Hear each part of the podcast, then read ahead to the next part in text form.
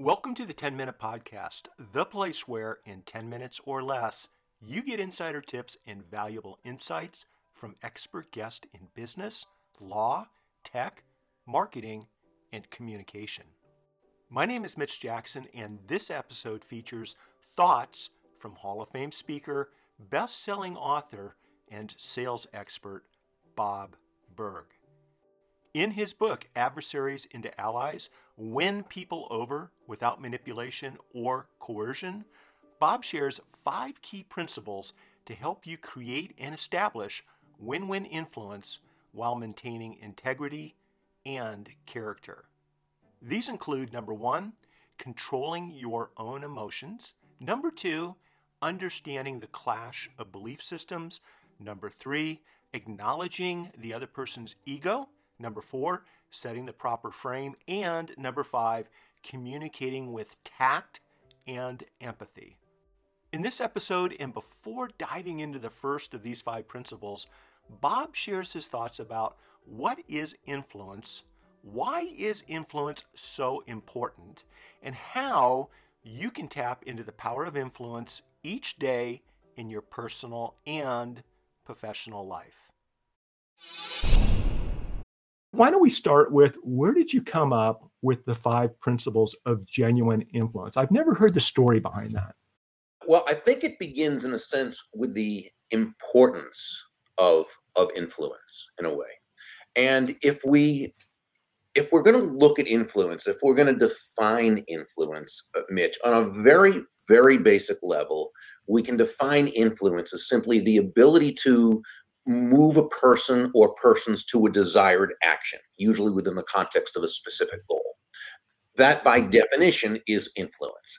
It's the definition, but it's it's not its its essence. It's not its substance. Okay. The the essence of influence is pull. Pull as opposed to push, as in how far can you push a rope? And we all know the answer is not very far, well, at least not or very effectively, which is why great influencers, ultimate influencers, genuine influencers don't push, right? They don't they don't push their will on others. They don't push their ideas on others. They're not push e. You never hear someone say, "Wow, that that uh, David or that Susan, she is so influential. She has a lot of push with people." No, she has a lot of pull with mm, people because I that, that influence is. It's an attraction. Great influencers attract people first to their idea, first to themselves, excuse me, then to their ideas. You know, and and they do that again through pull. So now the question needs to be, well, how does that pull show itself? How does that pull manifest itself? And I believe that every great influencer really understands and embraces at a heart level, not even just a head level, but a heart level, what I believe was Dale Carnegie's underlying principle in his classic How to Win Friends and Influence People. And this is where Mr. Carnegie said ultimately, people do things for their reasons, not our mm. reasons. So the the the ultimate or genuine influencer what they do is they first they ask themselves questions to make sure their focus is in the right place right? So they'll ask themselves how does what i'm asking this person to do how does it align with their goals with their wants with their needs with their desires? How does what i want this other person to do how does it align with their values? How am i helping to solve their problems how am I helping to make their life better? When we ask ourselves these questions, Mitch, thoughtfully, intelligently, um, genuinely, uh, authentically, not as a way to manipulate another person according to our will, right? No, but as a way of building everyone in the process. When we do that, now we've come a lot closer to earning that person's commitment as opposed to trying to depend on some kind of compliance, which is either force or or manipulation or coercion. And I love what one of my great friends, Dondi Scumaci, she's a, a fantastic author and speaker and practitioner of leadership and team building. She says, compliance will never take you where commitment can go. Ooh, I like that. I think that's where, when we understand influence in that regard, and we realize that great influence is never about the influencer, right? Great influence is about the other person. It's why in law number three of John David Mann's, my book, The Go Giver, the law of influence said your influence is determined by how abundantly you place other people's interests first.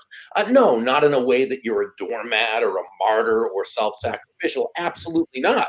It's simply understanding, as Joe, the protege, learned from several of the mentors in the story, the golden rule of business, of sales, of leadership, of what have you, is that all things being equal, people will do business with they'll refer business to and they'll allow themselves to be influenced by those people they know, like, and trust. And there's no faster, more powerful, or more effective way to elicit those feelings toward you in others than by, again, genuinely moving from an I focus or me focus to an other focus. And Mitch, this is what you teach so well in everything you do. In your book, that you you know that I was honored to to participate in, and uh, you know along with, with David Meerman Scott, and I won't even mention names because then I have to leave people out. But so many of my heroes that uh, that you had in that book, that was basically the theme throughout. It's how do you focus on that other person, whether it's that one person you're responding to, or a group you're tweeting some advice to, or answering a question. How do you ask? You know, you ask yourself that question: Is what I'm about. Mm-hmm to say, do, tweet, post, pin, whatever? Is it about to add value to the other person? Wasn't that good? How are you tapping into the power of influence to persuade, communicate, build better relationships, and in the end, help others? What was Bob's favorite comment or tip that you plan to put into use moving forward? If you enjoyed today's conversation, please feel free to dive into all the other easy to digest 10 minute or less episodes and share this podcast with your community. If you have a minute or two, it would mean the world to me if you could jump over to Apple Podcasts, maybe Spotify too, subscribe, and leave your rating and review.